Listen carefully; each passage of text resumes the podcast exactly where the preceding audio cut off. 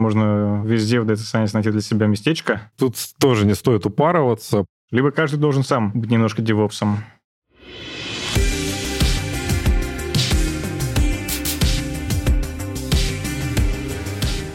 Привет, меня зовут Ваня, и я Team Lead Data Science. Привет, я Артем, и я тоже Team Lead Data Science. И это наш подкаст «Данные люди». Мы в формате voice-чатов встречаемся с людьми из Data Science и общаемся с ними в прямом эфире. Нам интересны люди, которые работают с данными. Здесь мы и участники телеграм-чата Big Data People задаем вопросы нашим гостям. Слушайте нас на всех подкастерских площадках и присоединяйтесь к нашему телеграм-чату Big Data People.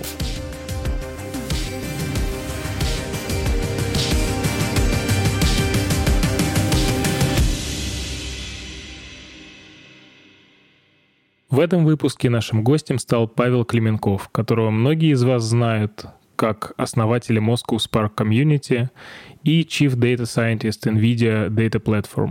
Также Павел ведет курсы по работе с большими данными на программах Ozone Masters и Big Data Team.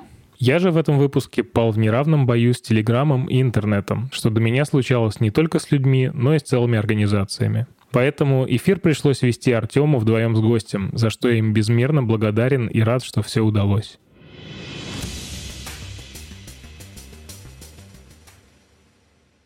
Наверное, самое главное, что обо мне нужно знать, э, это то, что я занимаюсь разработкой уже более 10 лет.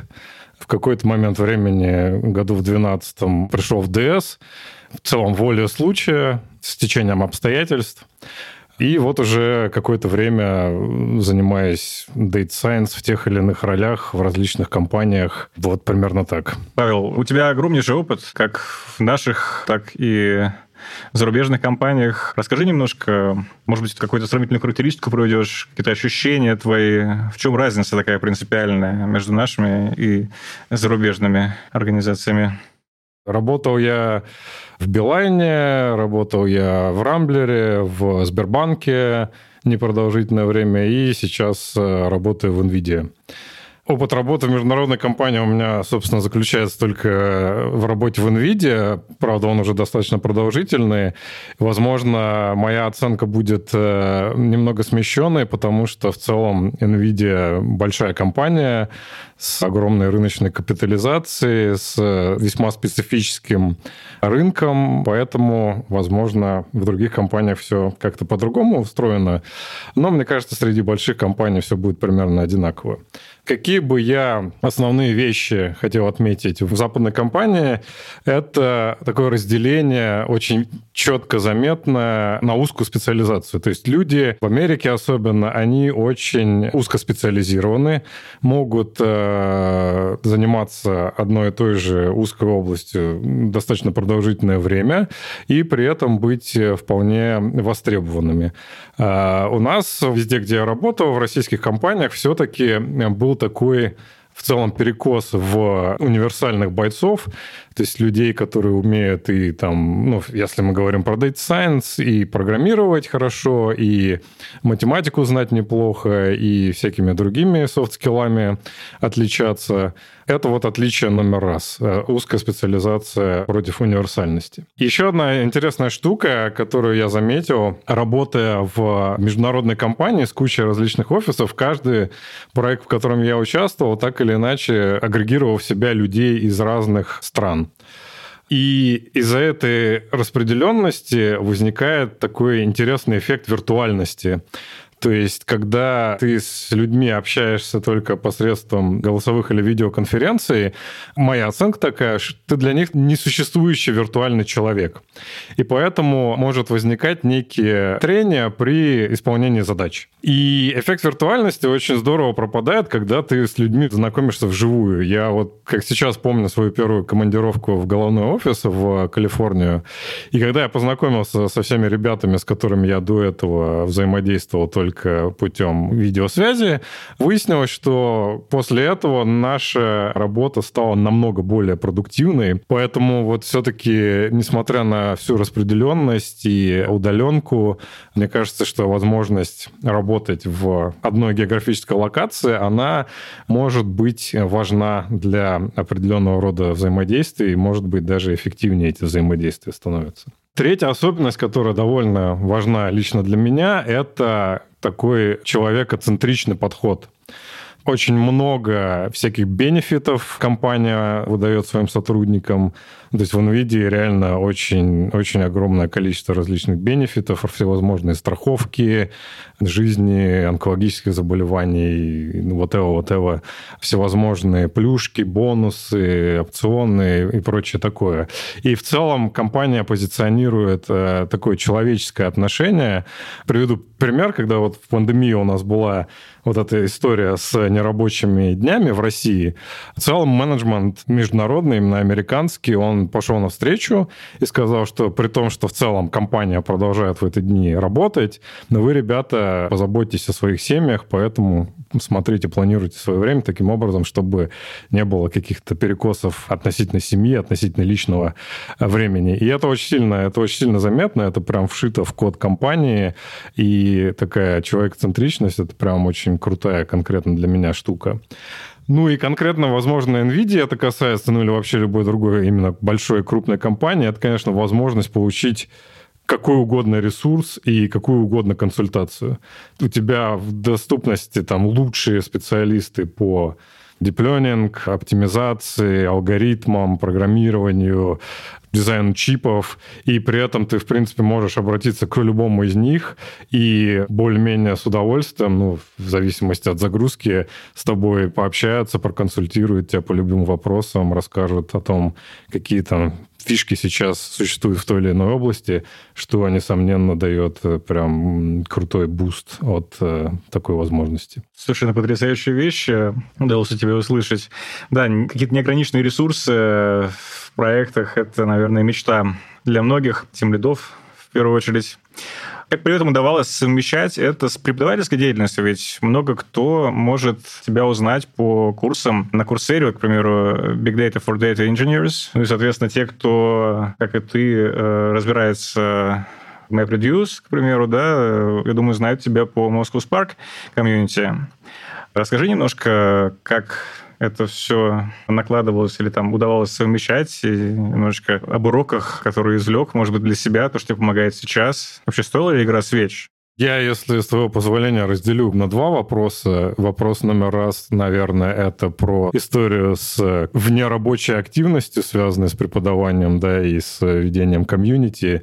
И вторая история, в принципе, про, значит, организацию жизни и возможность там успевать разные вещи. По поводу курсов преподавания, мне кажется, что в целом многие специалисты так или иначе задумываются о преподавании, и это хорошая идея, нести свет в массы, это довольно важно. При этом я бы тут хотел сразу такую штуку затронуть. Когда-то я услышал несколько раз э, мысль, что многие люди боятся доносить свои мысли и выражать их, потому что им кажется, что это уже кто-то кто-то сделал до них и, возможно, сделал лучше. Но фишка заключается в том, что в целом повторять какую-то одну и ту же мысль, но пытаться выразить ее своими словами, это важно, это полезно, это нужно делать. И если приводить примеры из преподавания, наверное, у всех э, была такая ситуация, когда ты слушаешь один и тот же материал, например, там на разных платформах, в разных курсах, и в зависимости от методики, которую выбирает преподаватель, или тех аналогий, которые он приводит, у тебя с одним преподавателем щелкает, и ты запоминаешь и понимаешь, а с другим преподавателем вообще ничего не понятно. Поэтому в этом смысле не нужно себя ограничивать и бояться, что все это уже 10 раз обсасывалось. Не переживайте. Еще одно мнение никогда не бывает лишним. Ну, а если оно никому не зайдет, да и не важно. Про преподавание, про Курсеру, например, и вообще про онлайн обучение, то есть там так называемый МОК, да, то есть массовые онлайн-курсы. Фишка в следующем. Во-первых, мне предложил поучаствовать Леша Драль, который был у вас э, в предыдущем выпуске. Рекомендую тоже послушать, э, потому что Леша как раз хороший специалист в области образования. И тут два наблюдения. Наблюдение номер раз – это то, что подготовка онлайн-курса занимает просто катастрофически большое время тебе кажется, что это должно занять много времени, подготовить материалы, подготовить по ним э, презентации, сделать какой-то сценарий для того, чтобы записать видео, записать видео, перезаписать видео, приготовить подстрочник для того, чтобы ты мог на видео наговаривать без пауз там и без всяких э, проволочек. Но на самом деле это отнимает в пять раз больше времени, чем ты запланировал. И это был прям огромный стресс для меня, при том, что у меня был принципе, один только модуль по оптимизации Spark приложений, но я затратил на него реально в пять раз больше времени, чем планировал. И второе наблюдение заключается в том, что после того, как курс, собственно, зарелизился, это только начало работы. То есть э, когда релизится курс, конечно, круто, ты делишься со всем миром, что вот у нас классный курс, ты начинаешь видеть, как на него подписываются ученики, как они начинают его проходить, какие-то проблемы, с которыми сталкиваешься. Но курсы требуют огромной поддержки. То есть это менторская программа, когда люди постоянно, особенно как на курсере, да, люди постоянно, новые люди приходят на курс, они начинают проходить материал, у них возникают вопросы, и тут довольно важна менторская поддержка, потому что если менторской поддержки нет, люди чувствуют себя брошенными, и многие отказываются от прохождения такого курса. Ну и конкретно курсы по Big Data, которые мы делали, они, конечно, сложны были тем, что Наша фишка заключалась в том, что мы предоставляли людям возможность сдавать домашки на реальном кластере. И вот установка, настройка и поддержание работы кластера, на котором конкурентная среда, в которой работает одновременно несколько сотен человек, это прям отдельное веселое развлечение, которое до сих пор э, Лешина команда решает в том или ином виде. Но кажется, что есть же роялти, например, да, то есть в целом ты записал курс, да, пострадал, э, потратил кучу времени, но потом курс существует, люди его проходят, тебе капает денежка. Ну, на моем примере роялти с э, курса на курсере — это не те деньги, которые вы себе представляете, при том, что нужно постоянно осуществлять менторскую поддержку в идеале. Это не книжка. Лучше в этом смысле, наверное, книжку написать. Книжку написал, и она там как-то продается, тебе капает роялти, и тебе особо не нужно э, париться, может быть, перевыпускать ее. А вот с курсами все, конечно, сложнее. Но зато это возможность именно участия в одном из первых, или, наверное, первом курсе по большим данным на курсере англоязычном. Это, конечно, открыло дорогу мне в преподавание, потому что далее начали появляться различные программы по большим данным, и, соответственно, первым делом люди шли на курсеру, смотрели, что там есть, видели там российскую команду, и сразу же приходило много предложение о том, чтобы преподавать и там, и там, и там. То есть именно с точки зрения вхождения в преподавательскую профессию это было довольно круто. По поводу комьюнити, в целом тут история такая. Наверное, так же, как и с курсами. Запустить комьюнити несложно. То есть в целом э, комьюнити Moscow Spark — это чат в Телеграме, который органично рос, там примерно до полутора тысяч человек сейчас в течение нескольких лет. Мы периодически проводим различные митапы, ну, не различные, а один и тот же митап, собственно, Moscow Spark, куда зовем ребят, которые занимаются Spark ом, презентовать э, то, чего они добились, или рассказывать какие-то интересные фишки про Spark. Spark. Но в целом это не требует каких-то огромных усилий. Ну, единственное, что там собирать доклады, пинать людей, отсматривать э, презентации, давать какой-то фидбэк. И если у вас есть хороший партнер, хорошая площадка, у Spark эта площадка сначала была Рамблер, потом стала Мегафон. Э, если партнер берет на себя все технические проблемы э, и предоставляет, собственно, саму площадку, то это не большая сложность. Сложность начинается, когда вы хотите реально развивать комьюнити, когда вы хотите хотите нарабатывать большую аудиторию, когда вы хотите, чтобы она жило, вот тогда нужно действительно вкладываться и в контент, и в маркетинг. Я этим, если честно, не занимался никогда. Комьюнити существует скорее как такое объединение профессионалов и желающих ими стать. И там периодически возникают вопросы, интересные дискуссии. Поэтому в целом мой опыт примерно такой. Потрясающе то, что рассказываешь. Э, Вообще про ощущения, как тебе вот, э, когда тебя знают, наверное, там тысячи людей из различных областей, стран, и они учились по твоим курсам, как это вообще ощущать? Как слава, да? Или... Слушай, я, если честно, славу не заметил. Именно от курсов, от курсеры я бы не сказал, что там меня внезапно узнавали. То есть, если там приходишь на DataFest, э, и там не то, чтобы вокруг тебя выстраивается огромная толпа твоих почитателей, которые говорят, что типа, о, чувак, я научился, значит, оптимизации Spark приложения на твоих курсах. Нет, этого не было заметно. Был какой-то период, когда начался Moscow Spark, тогда вот Moscow Spark приносил дивиденды, потому что в целом этот период пришелся на расцвет технологии в целом в индустрии. И все, кто начинали использовать Spark, они узнавали про меня, и там и предложений по работе было довольно много, и в целом какая-то узнаваемость была на уровне, значит, пользователей и разработчиков Spark. Но я бы не сказал, что это какая-то слава невероятная или еще что-то. Я, если честно, ожидал, что когда мы вот запустили специализацию на Курсере, что вот сейчас польется мировая слава, и меня там будут приглашать на различные международные мероприятия, но ничего такого не произошло. Ты преподаешь как онлайн, так и офлайн. Вот что тебе ближе? Все-таки общение, живое общение с учениками, с людьми, либо вот предзаписать что-то, показать, потом ответить где-то в чатах. Что тебе ближе? Смотри, у меня не было вообще опыта предзаписать, а потом отвечать, ну, кроме курсеры. А, в целом, любое преподавание, которое я осуществляю или осуществлял, оно было либо очное, либо онлайн, когда ты в реальном времени людям э, начитываешь материал, разбираешь с ними задачи, отвечаешь на вопросы.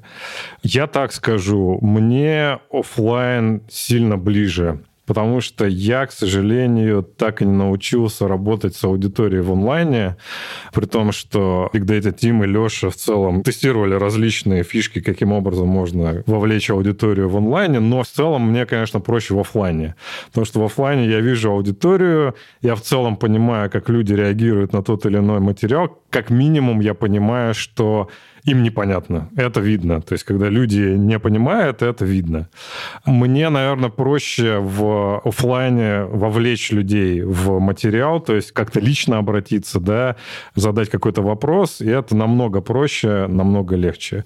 В этом смысле онлайн, конечно, я так и не научился работать в онлайне, и в целом, если вот про Озон Мастерс, например, говорить, э, мы там общаемся с преподавателями, в целом все преподаватели более-менее сходятся на том, что нужно возвращаться в офлайн, потому что, ну, не получается в онлайне. Не знаю, на мой взгляд, что офлайн курсы они прям сильно энергозатратные все равно для человека. И плюс еще работа. Вот как удавалось э, соблюдать баланс работы и жизни? Как раз вторая часть твоего ответа, как ты говорил. Штука про баланс, она такая моя любимая. Я про нее могу много говорить, вы меня остановите, если я уж слишком сильно выбьюсь из тайминга. История про баланс для меня, она примерно в следующей вещи заключается. Приоритеты зависят только от тебя. То есть именно ты выставляешь приоритеты и никто иной. Многим кажется, на самом деле, что обстоятельства вынуждают людей жертвовать, например, личной жизнью, семьей ради работы, потому что вот работа устроена именно таким образом, что на работе нужно вот приходить в определенное время, уходить в определенное время, либо перерабатывать, либо еще что-то. Но в целом э, мои наблюдения сводятся к тому, что это вопрос приоритетов. Если ты для себя решил что для тебя важна личная жизнь, для тебя важна семья, для тебя важно твое личное время, и ты приоритизируешь его высоко, то тогда такой вопрос с работы, он решается автоматически. Ну, то есть, э, возможно, возможно, конечно, действительно есть такие места работы, в которых это не работает. И тогда твое единственное решение — это пытаться найти себе какое-то другое место работы. Но в моем случае я прошел через разные компании. В целом всегда удавалось э, находить какие-то решения, которые позволяли бы балансировать да, семью и работу. Конкретно в NVIDIA тут вообще звезды сложились особенно хорошо. Хотя, возможно, дело не в том, что звезды так складывались, а в том, что я сознательно делал какие-то шаги на этом пути, потому что, ну, во-первых, офис NVIDIA располагается очень близко к моему новому дому, или мой новый дом располагается очень близко к офису NVIDIA, поэтому я перестал тратить время на дорогу. Да и вообще последние полтора года офис NVIDIA закрыт, поэтому я вообще не трачу время на дорогу, например.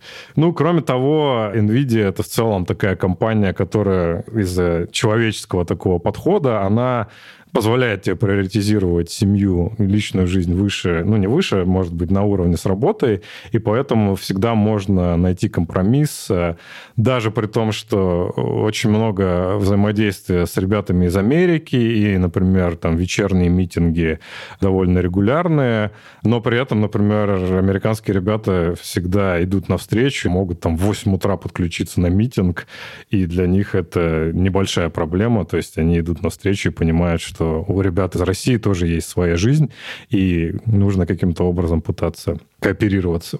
Немножко про тайм-менеджмент я расскажу. Ну, наверное, многие знают про тайм-менеджмент, но я просто потратил на тайм-менеджмент кучу времени, и я немножко затрону эту тему.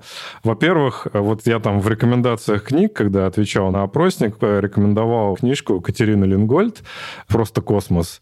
Для меня, при том, что я прочитал очень много книг по всякой продуктивности и прочему такому, книжка вот Катерина, она стала такой квинтэссенцией. То есть, если вы хотите прочитать одну книгу по продуктивности, прочитайте книжку Катерины Линголь, потому что она, а, короткая, б, в ней отсутствует вода как таковая, и с, в ней сконцентрированы все основные мысли, которые я для себя определял, когда вот изучал эту тему.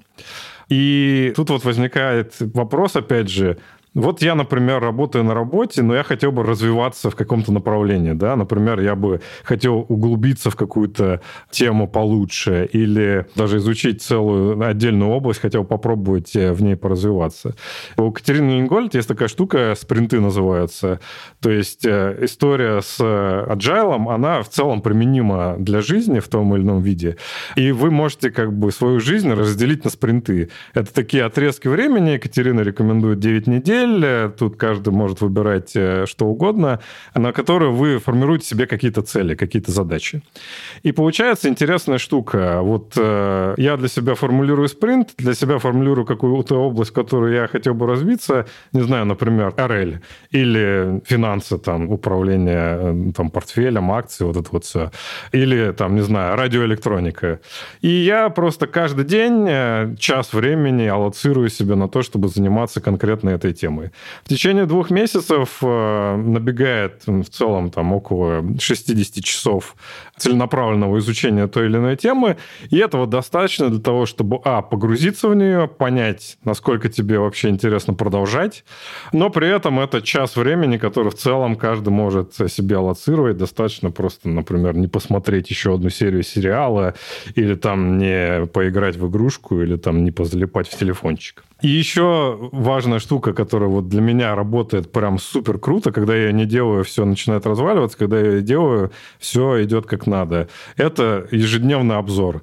Ежедневный обзор – это такая штука, у меня она занимает примерно 30-40 минут. Это когда я сажусь, смотрю, какие задачи я сделал за день, на основе них формулирую какие-то задачи на следующий день, смотрю в календарь, что у меня будет завтра, для того, чтобы каким-то образом понять, как вообще будет устроен мой день.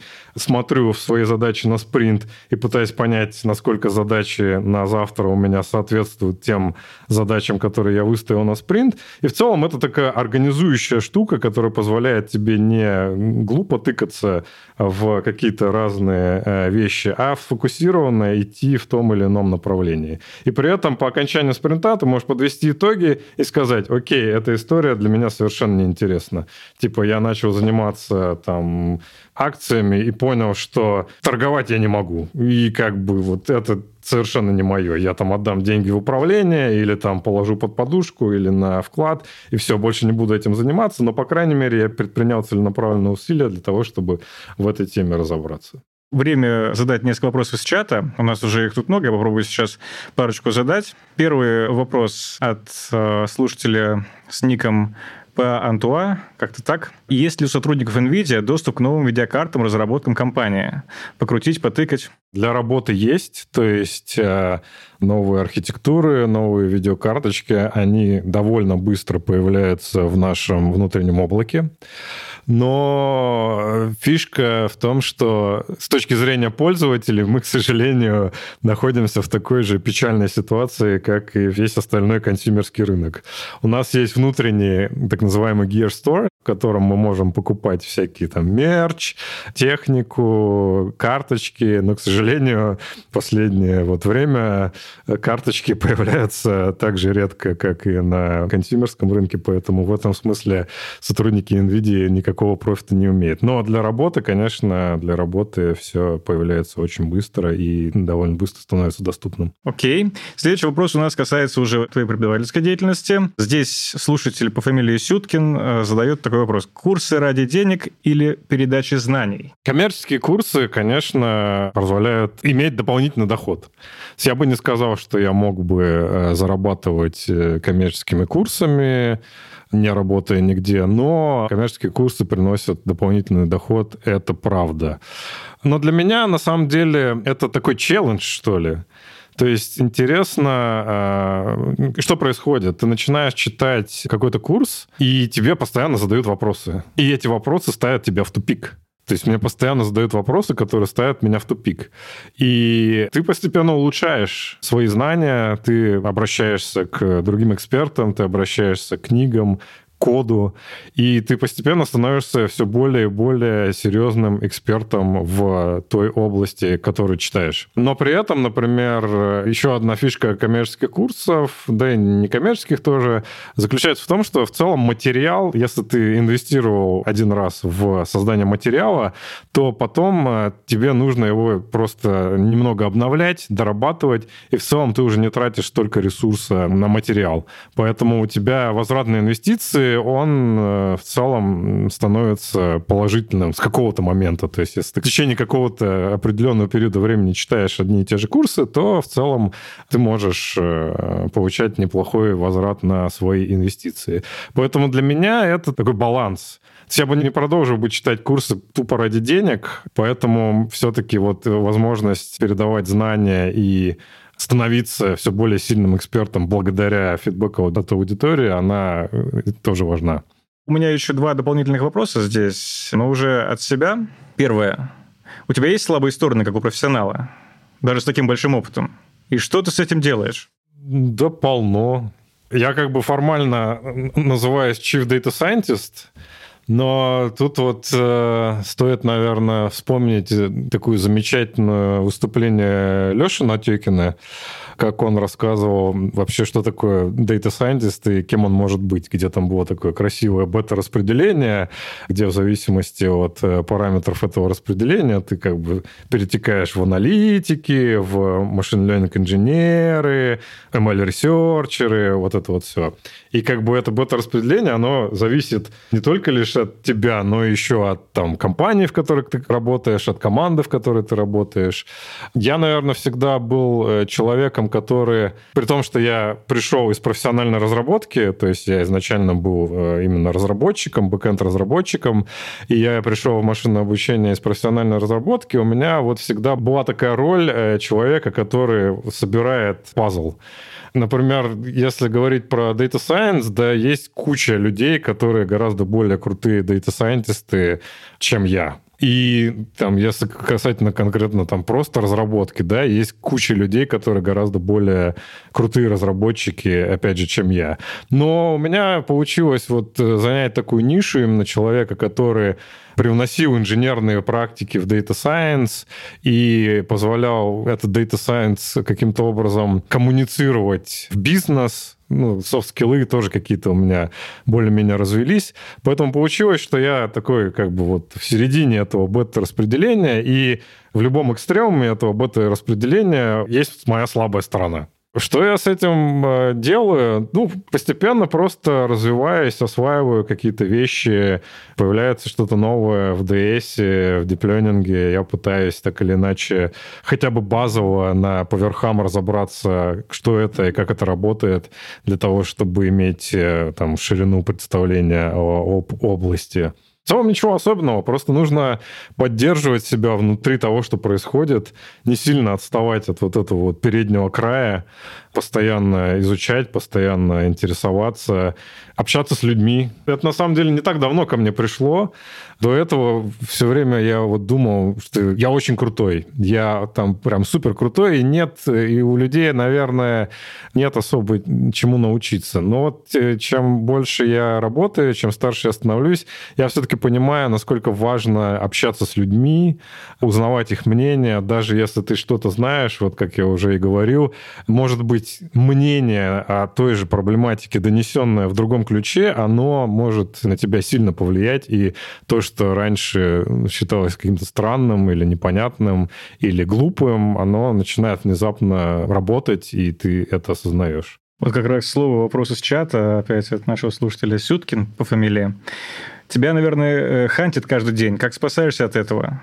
Чем больше известность, тем больше офферов. С тех пор, как я перешел в NVIDIA, меня как-то прекратили хантить. Возможно, это связано с тем, что у HR более-менее какой-то есть одна и та же CRM, в которой типа тебя долбят вакансиями, ты отвечаешь, нет, я работаю в отличной компании, в ближайшее время меня не трогайте, и в какой-то момент все эти CRM насыщаются, и тебя перестают трогать. Но вот э, после того, как я начал работать в NVIDIA, меня перестали активно хантить.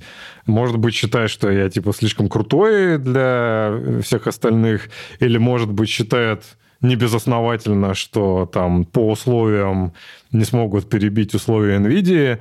Но вот именно такого активного хантинга по мне в последнее время не происходит. Когда вот я работал в Рамблере последние годы, да, там был прям какой-то бум хантинга, и я ходил по собеседованиям много, но сейчас как-то как нет.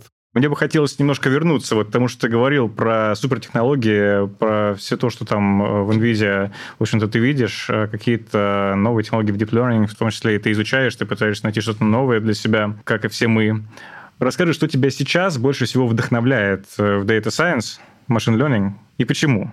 Из того, что есть сейчас, есть две вещи, которые меня занимают – Вещь номер раз это, конечно, какой-то невероятный прорыв в понимании естественного языка который был произведен в последнее время. И это отдельно меня занимает, потому что через месяц, когда Google опубликовал BERT, свою статью, и кажется, там еще даже особо толком реализации никаких не было. Мы делали проект в NVIDIA, как раз связанный с пониманием коротких текстов, и пытались заюзать все, что там существовало в тот момент. И BERT, и USE, Universal Sentence Encoder, который тоже гугловский был.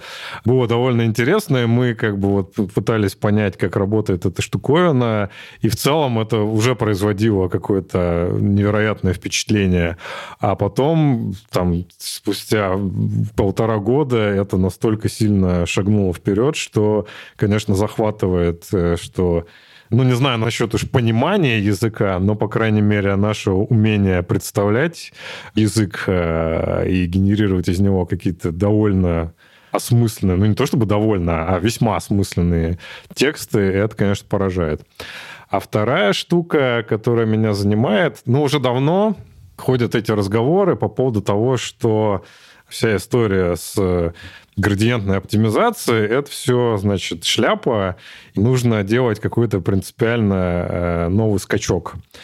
И что-то об этом говорили, говорили, говорили, и продолжают говорить, а ничего особо не меняется. И недавно вот э, я натыкался на статью, где израильские ученые попробовали симулировать, значит, нейросеткой модель нейрона биологическую, и выяснили, что для того, чтобы смоделировать один биологический нейрон, э, потребуется нейросетка, которая состоит из тысячи примерно искусственных нейронов. И тут э, реально возникла, я думаю, у всех интересная штука, что наше понимание области, оно какое-то, наверное, э, неправильное, и нужно вот в какую-то другую степь думать, потому что там те вычислительные ресурсы, которые мы тратим на обучение этих огромных нейросетей, то количество электричества, которое мы жжем, и тот выхлоп, который мы в итоге получаем, э, они несоизмеримы с тем, что умеет э, на самом деле наш мозг и с той энергоэффективностью, которая у него имеется. Поэтому вот эта штука меня занимает. Что же будет дальше, когда произойдет вот этот вот э, скачок, перелом, что придет на смену градиентной оптимизации? Вот это интересно. Многих еще в чате интересует э, такой момент. Вот мы делаем модели, как нейросети, так и классический email. Но вот как это все правильно организовать в большой компании? То есть э, что-то, наверное, нужно единое, которое будет э, выполнять роль какого-то CI-CD-конвейера, вот. И, наверное, это будет то, что называется MLOps. Вот сейчас вот много очень выступлений на разных конференциях, все рассказывают про свои архитектуры MLOps. Вот. Но все-таки что же это такое? Я бы ответил на этот вопрос э, в том ключе, что в ретроспективном. С чего начался DS вообще, да, в моем скромном понимании? Были профессиональные статистики, да, которые умели заниматься статистикой, в отличие от современных ДСов. Вот. Э, и э, делали это в той манере, в которой они умели. То есть они были учеными в основном, да, и результатом работы ученых что является? Статья. Ну или если ученый работает в каком-то бизнесе, то, видимо, инсайт, да, то есть статья, облеченная в презентацию для топ-менеджмента, в котором значит, ученый говорит, э, что он сделал какие-то выводы, и надо грести вот в ту сторону. И вообще ДС э, там в начале своего пути, еще там даже несколько лет назад, казался весьма академичным. То есть, э, с одной стороны, для того, чтобы решать свои задачи, дата-сайентисты пишут код, с другой стороны, этот код э, настолько странный временами, не очень хорошо написанный, а вопрос, э, соответственно, доставки моделей до продакшена, он вообще всегда... Еще несколько лет назад решался кучей каких-то отхоков. То есть, типа, люди просто... Каждая компания придумывала свой способ доставки моделей до продакшена, и это было весьма больно.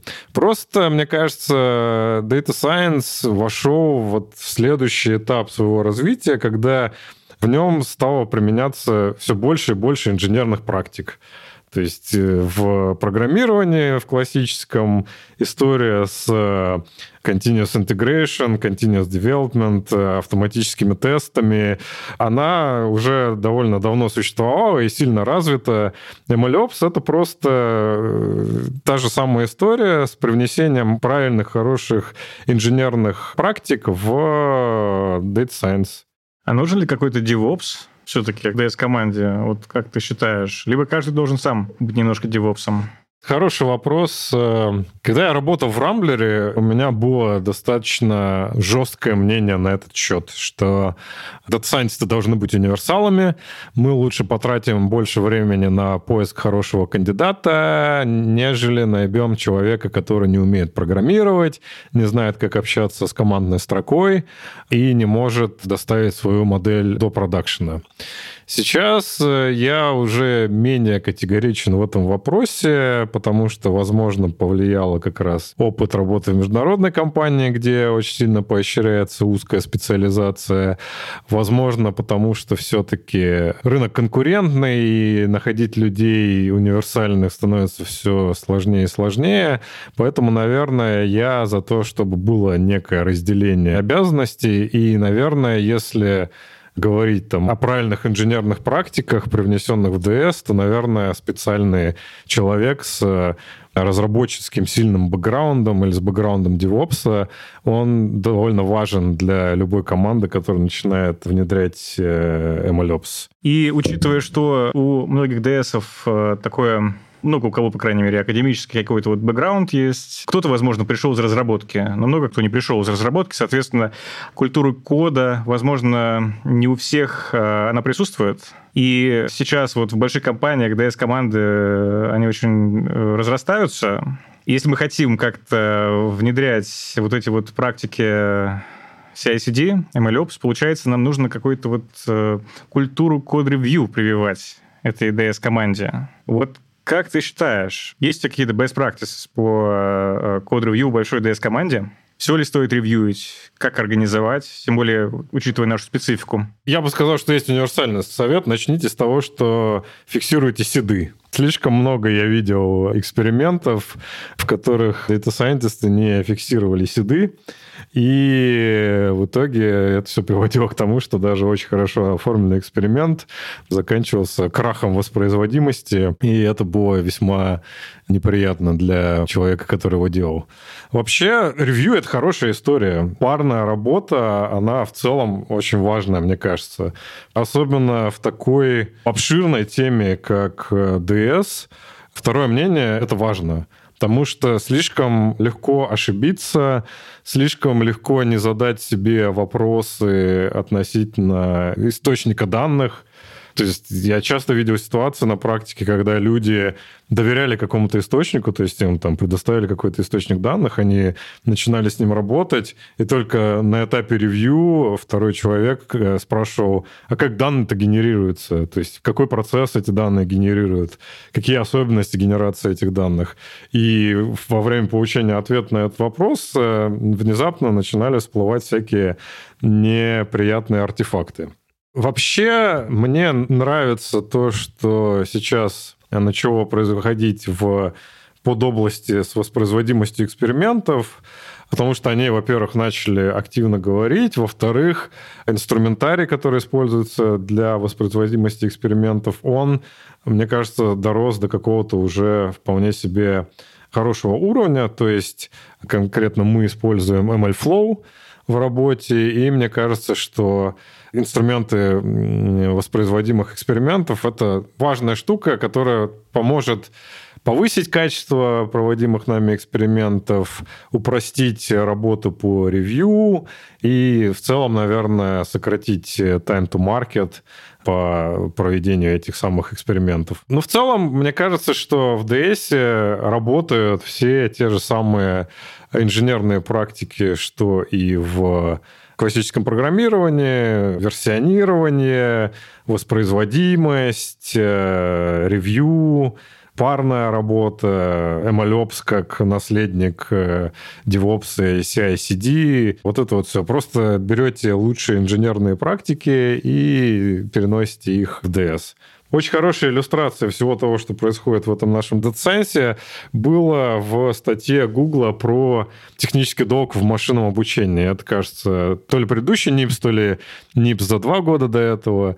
Есть статья «Технический долг в машинном обучении» от Гугла, и там есть такая замечательная картинка, как устроена нормальная продуктовая система на базе машинного обучения. И в этой продуктовой системе на базе машинного обучения есть огромное количество блоков разного размера, и есть ML, такой маленький блочок в середине всего этого.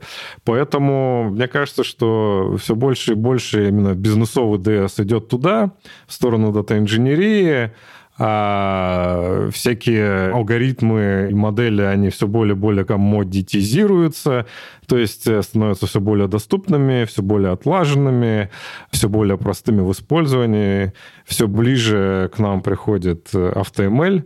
По крайней мере, для большинства бизнесовых задач это так. То есть э, я редко видел реально нетривиальные бизнесовые задачи, где требовалось реализовывать какие-то нетривиальные модели или нетривиальную оптимизацию существующих алгоритмов.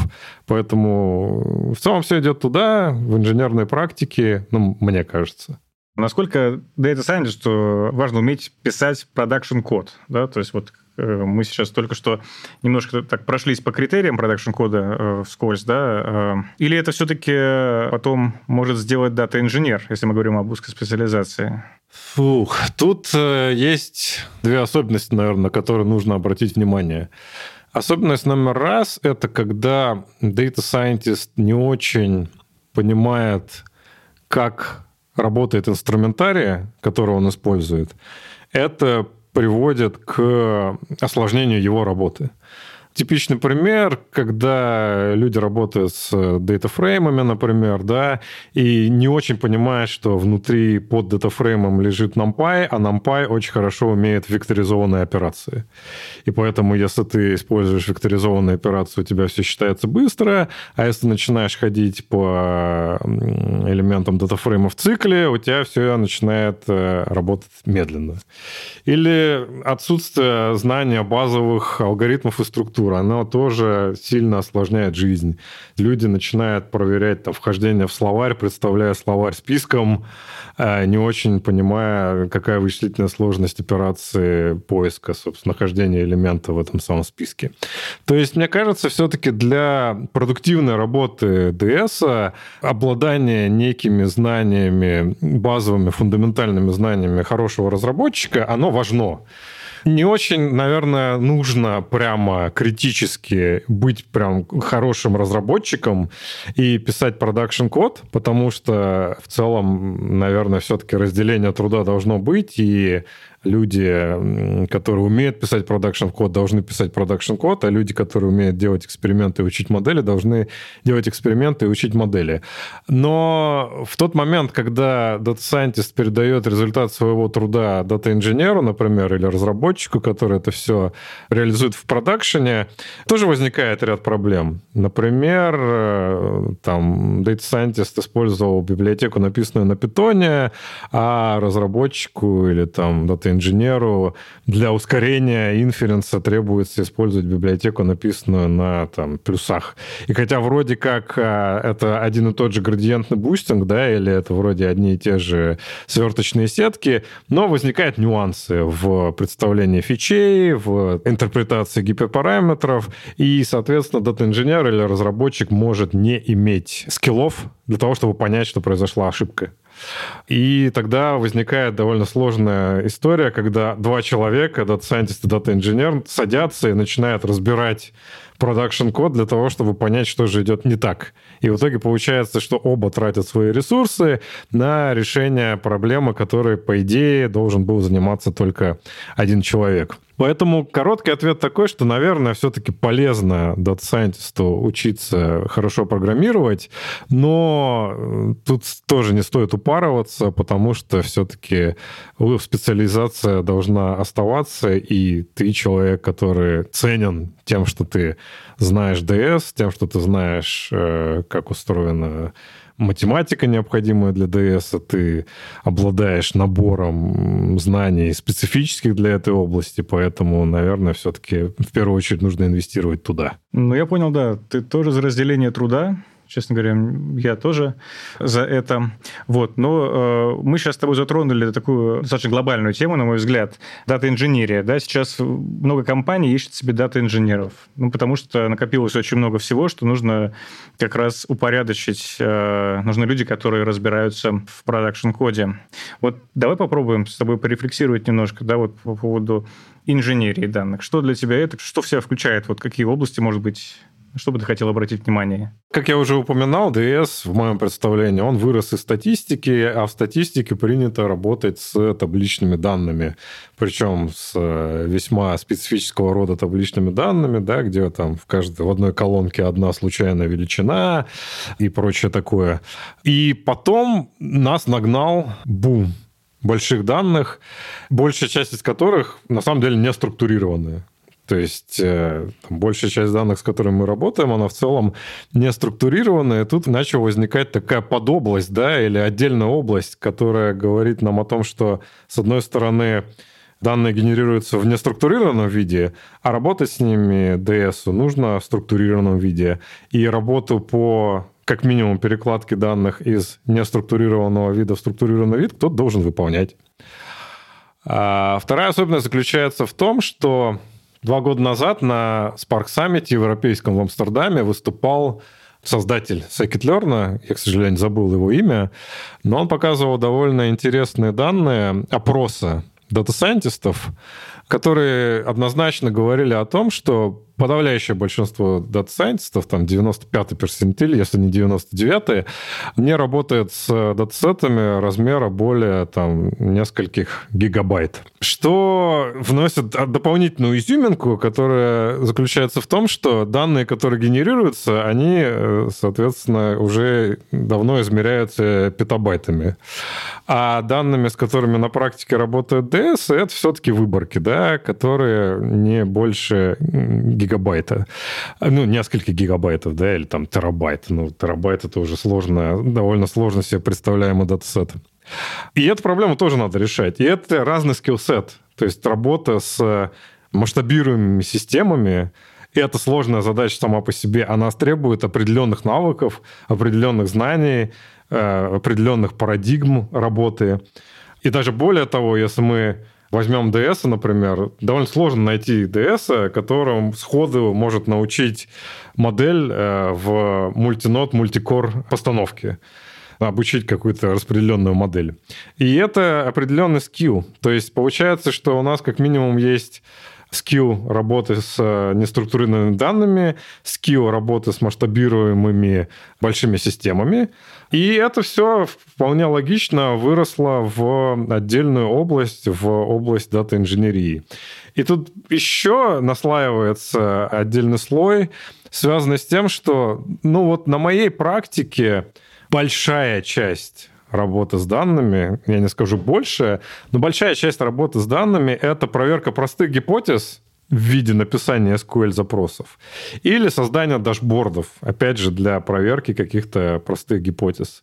И для этой большой части работы DS не нужен но нужны хорошо, правильно подготовленные данные, которые бесперебойно поступают, проходят э, некую э, работу по data quality, проходят работу по анонимизации, обеспечению приватности. Это все, конечно, особенный скиллсет, который, собственно, выполняют дата-инженеры.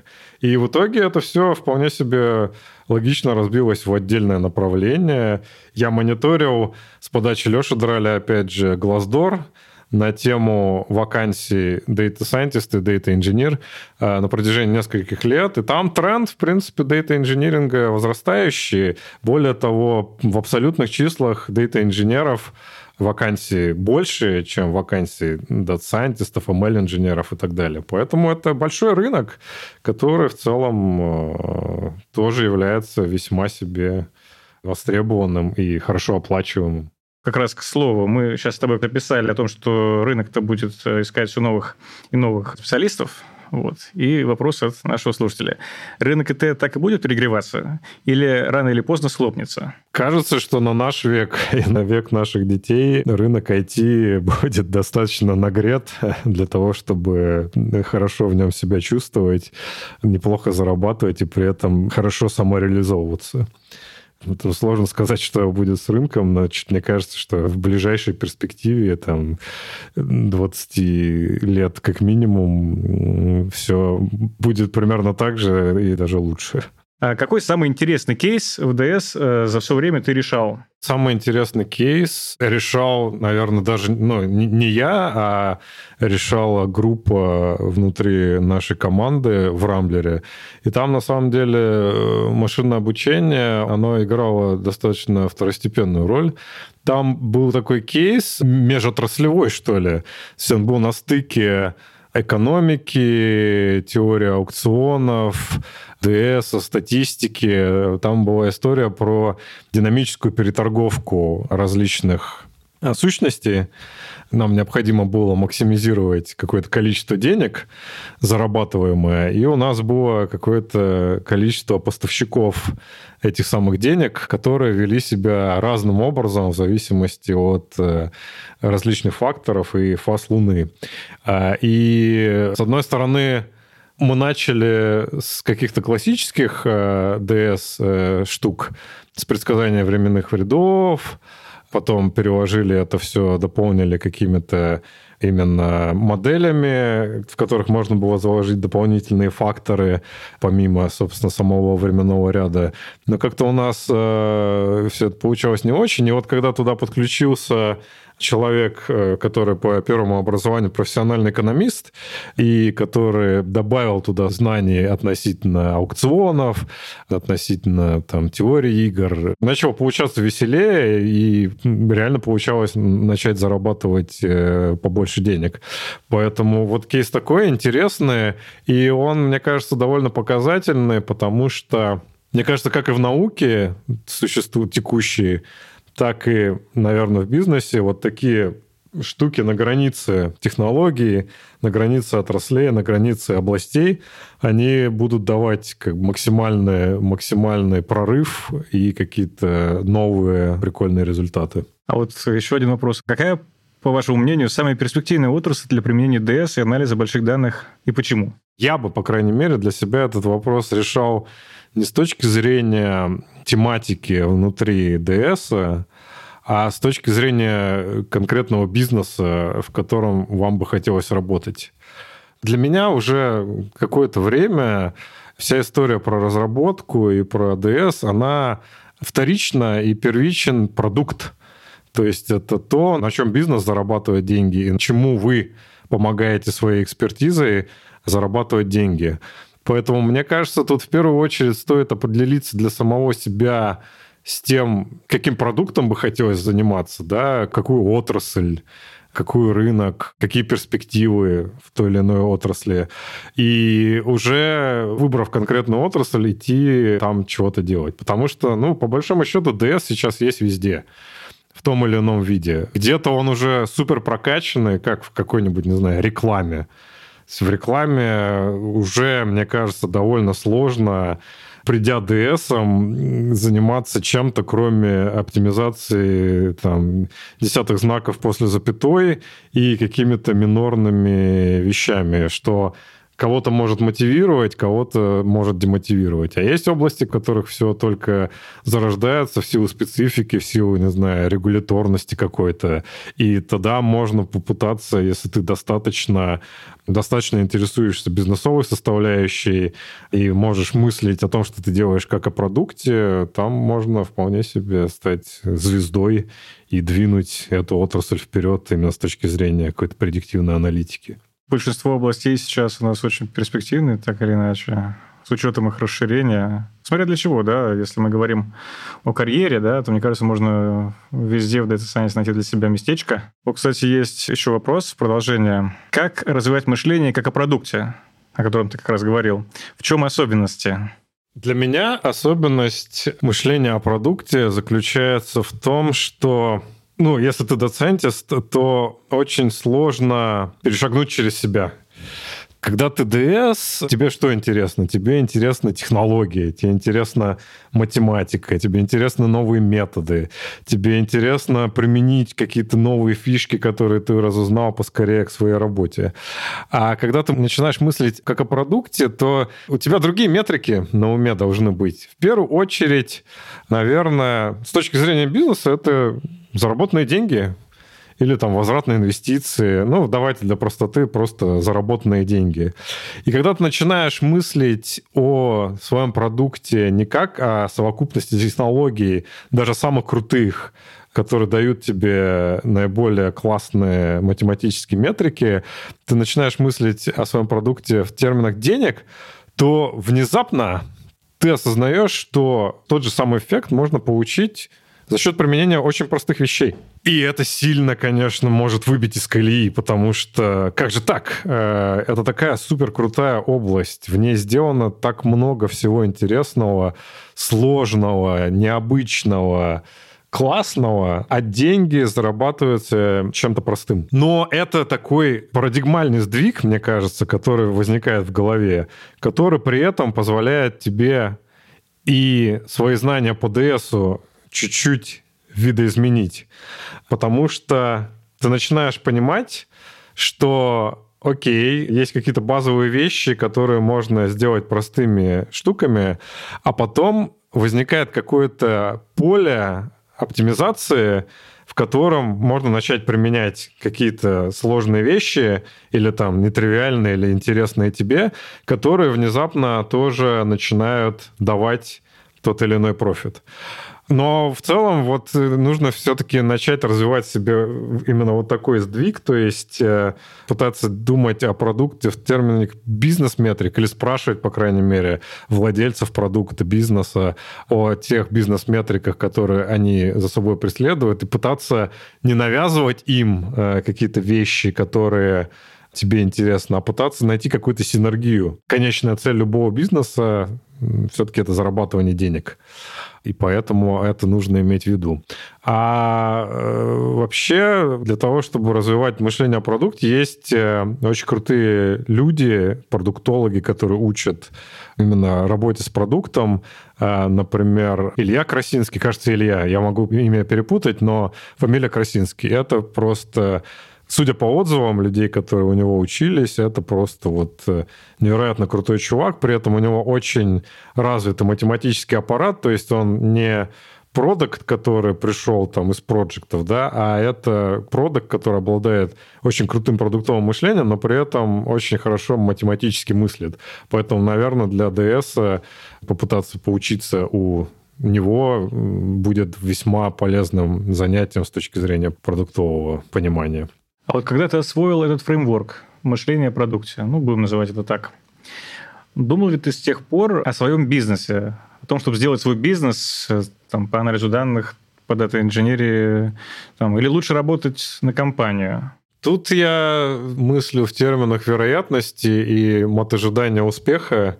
И для меня свой собственный бизнес имеет довольно низкое мотожидание профита, если не отрицательное. Мне кажется, что все-таки э, предпринимательство – это особый склад ума, это особый вид нервной деятельности. Тебя должно переть предпринимать. И мне кажется, если ты, как я, к 35 годам к этому не пришел, то вероятность того, что ты к этому придешь, весьма низкая. Хотя, с другой стороны, если посмотреть на статистику успешных мультимиллионеров, то они начинали свой бизнес уже там за 40, возможно. Ну, невозможно, а там за 40, как Безос, например. Поэтому, наверное, возраст это не то чтобы показатель, но мне кажется, что у меня просто не предпринимательский склад и другой тип нервной деятельности. Мне довольно сложно постоянно находиться в состоянии стресса, постоянно находиться в состоянии неопределенности. А предприниматель — это человек, который постоянно находится в состоянии неопределенности и до должен в этом состоянии сохранять там холодную голову и принимать решения не только за себя, но и за тех людей, перед которыми он несет ответственность. Поэтому для меня, наверное, вопрос своего бизнеса никогда не стоял, я к этому не способен. Единственное, что может быть, э, это скорее будет история если компания NVIDIA своей капитализацией продолжит также неудержимо расти, и я через какое-то время смогу себе позволить больше не работать, то я скорее займусь э, какими-то образовательными вещами для детей, где я смогу вот свои какие-то знания и опыт, полученные в индустрии, переложить на какие-то интересные для детей вещи, потому что сама по себе история с обучением и мотивацией детей, эффективным провождением с детьми времени, она мне очень интересна с тех пор, как у меня появились свои дети. И я скорее думаю в этом направлении, нежели в направлении создания своего бизнеса. Мы с тобой разговаривали и, собственно, долго уже разговариваем, и обсудили множество тем, и философские темы, и технические темы, но я, честно говоря, единственное переживаю за что, что я с тобой общаюсь, у тебя огромный опыт разработки, но мы с тобой не обсудили ни одного языка программирования. Ну, может, там вкратце затронули питон, ну вот немножко расскажи о своих предпочтениях. А, и вообще, какой язык программирования нужен больше всего, ну, к примеру, дата-инженеру, может быть? Для дата-инженерии, наверное, ну, как для серьезной дата-инженерии, привет, Сюткин и все остальные ребята из канала Data Engineers. Я, кстати, крайне рекомендую всем, кто заинтересован в дата-инженерии, присоединиться к каналу Data Engineers. Вы будете иметь возможность общаться с Сюткиным практически ежеминутно. Для серьезного дата-инженера, по крайней мере сейчас и там на ближайшей перспективе, это любой JVM-based язык, сейчас э, в связи с тем, что Spark супер популярный фреймворк для работы с большими данными от Scala, но в целом нет никаких проблем, видимо, для того, чтобы э, разрабатывать на Java. Мой бэкграунд с языками в целом я всегда всю жизнь именно профессионально программировал на питоне в университете только в связи с тем, что я учился на программистском факультете, я изучал какое-то количество языков программирования, и в университете мне история с языками программирования очень заходила, мне вообще нравилась теория языков, написание там своих каких-то компиляторов, не то чтобы я их много делал, но я, по крайней мере, пытался это делать. В целом, в этом смысле я не то чтобы экспертен, я вот все время программировал на питоне, и дата-инженерию-то я читаю на питоне, но моя дата-инженерия, она все-таки такая междисциплинарная, то есть она в первую очередь заточена на людей, которые будут заниматься DS, поэтому для них э, история с питоном гораздо более понятная и гораздо более перспективная. Но если просто говорить о каких-то языках программирования, которыми я в последнее время интересовался, то, наверное, больше всего меня в том или ином виде зацепил Rust. Посмотрим, что с ним будет, как и с любым языком, который относительно не популярен. У него основная проблема с экосистемой вокруг него, со стандартной библиотекой, с возможностями этим, этой стандартной библиотекой. Как только это все он обрастет мясцом, мне кажется, будет довольно классным э, языком. Может быть, останется нишевым, а может быть, станет супер популярным. Посмотрим. А как ты считаешь, вот есть ли у кого-то потенциал какого-то языка программирования сменить Python в Data Science? сместить его с трона? Мне кажется, что в этой области питон более-менее неколебим, потому что огромная экосистема. То есть практически все, что делается новое, хорошее в DS, оно написано на питоне.